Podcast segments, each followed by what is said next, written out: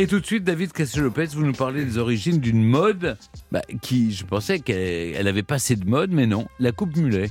Quand j'ai commencé à m'intéresser de façon euh, professionnelle à l'origine des choses, euh, je me disais que chaque histoire que j'allais raconter serait différente.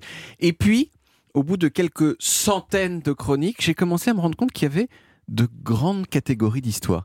Il y a les sports inventés au 19e siècle par les Anglais, hein, comme le tennis, le waterpolo, le rugby, le football. Il y a les modes éphémères incompréhensibles, comme le hand spinner ou les pins. Et puis, il y a une quantité incroyable d'histoires qu'on pourrait appeler les montagnes russes du cool. Des choses qui sont super cool, puis qui cessent de l'être, puis qui sont à nouveau cool. Le sac banane. La moustache, le polaroid, le velcro, les pantalons taille haute, les pantalons taille basse, les pantalons taille moyenne. Et bien sûr, mon sujet du jour, le mulet. Le mulet, c'est une coupe de cheveux qu'on associe plutôt aux hommes, même s'il y a euh, des femmes qui en portent aussi, et qui consiste donc à avoir les cheveux beaucoup plus longs derrière que devant. C'est une coupe ancestrale qu'on trouve déjà dans l'Antiquité grecque et chez les peuples barbares qui ont envahi l'Empire romain. Et au départ, c'est une coupe de soldats Peut-être parce que pour les soldats, le mulet pouvait avoir une certaine utilité. Les cheveux relativement courts devant, ça permet euh, euh, d'y voir clair euh, pour tuer les gens. Et les cheveux longs derrière, ils protègent la nuque du froid en hiver et du soleil en été. On la retrouve, cette coupe mulet, dans plein de peuples à travers le monde, dans l'histoire, les, vikings, les celtes, les amérindiens, même si c'est, bien sûr, tout ça, euh, c'est de l'histoire ancienne. L'histoire récente du mulet, elle, elle commence avec un homme qui s'appelle David Bowie. En 1972, David Bowie, il sort son album The Rise and Fall of Ziggy Stardust and the Spiders from Mars. Et il dévoile à cette occasion un look inédit avec un mulet orange vif. Et en gros, le mulet contemporain, si vous voulez, ça vient de lui. David Bowie, il a choisi la coupe mulet pour Ziggy Stardust parce que Ziggy, c'est un personnage androgyne. Et le mulet, ça va bien avec l'androgynie. Court devant comme un garçon, long derrière comme une fille. Dans les années 80 d'ailleurs, c'est souvent ça que ça dénote. George Michael, par exemple, androgyne, il avait un mulet. Rod Stewart, androgyne aussi, mulet.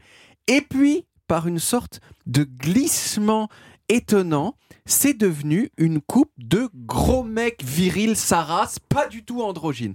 Chuck Norris avait un mulet et vous avisez pas de dire que Chuck Norris est androgyne, sinon il vous pète bien votre gueule comme il faut. MacGyver avait un mulet, Jean-Claude Van Damme avait un mulet aucune de ces personnes n'est androgyne.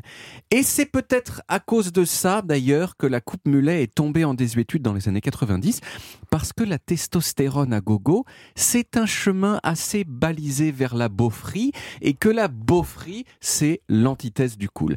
Donc, le mulet a connu une véritable traversée du désert à partir des années 90.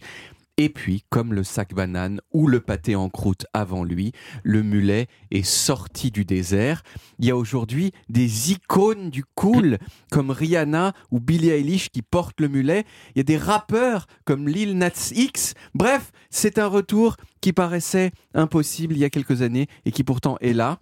Alors il reste quand même une petite question. Euh, pourquoi ça s'appelle la coupe mulet? C'est une question simple, mais la vérité c'est que personne n'a de réponse certaine. La théorie la plus généralement admise, c'est que ça vient d'une chanson des Beastie Boys de 1994 qui s'appelle Mullet Head et qui fait comme ça. Comprend on comprend rien parce qu'il hurle. Mais apparemment, hein, euh, à Skip, euh, ils décrivent cette coupe de cheveux dans la chanson et ils l'associent à des personnages qu'ils appellent les mullet heads, ce qui veut dire les idiots. Donc voilà, ça viendrait de ça. Ça laisse quand même encore une question qui est euh, si le mot date de 1994, alors comment on appelait la coupe mulet avant 1994 Et la vérité, c'est qu'on ne sait pas. Et il n'est pas du tout impossible qu'elle ait tout simplement pas, eu de nom. Voilà, c'est comme ça.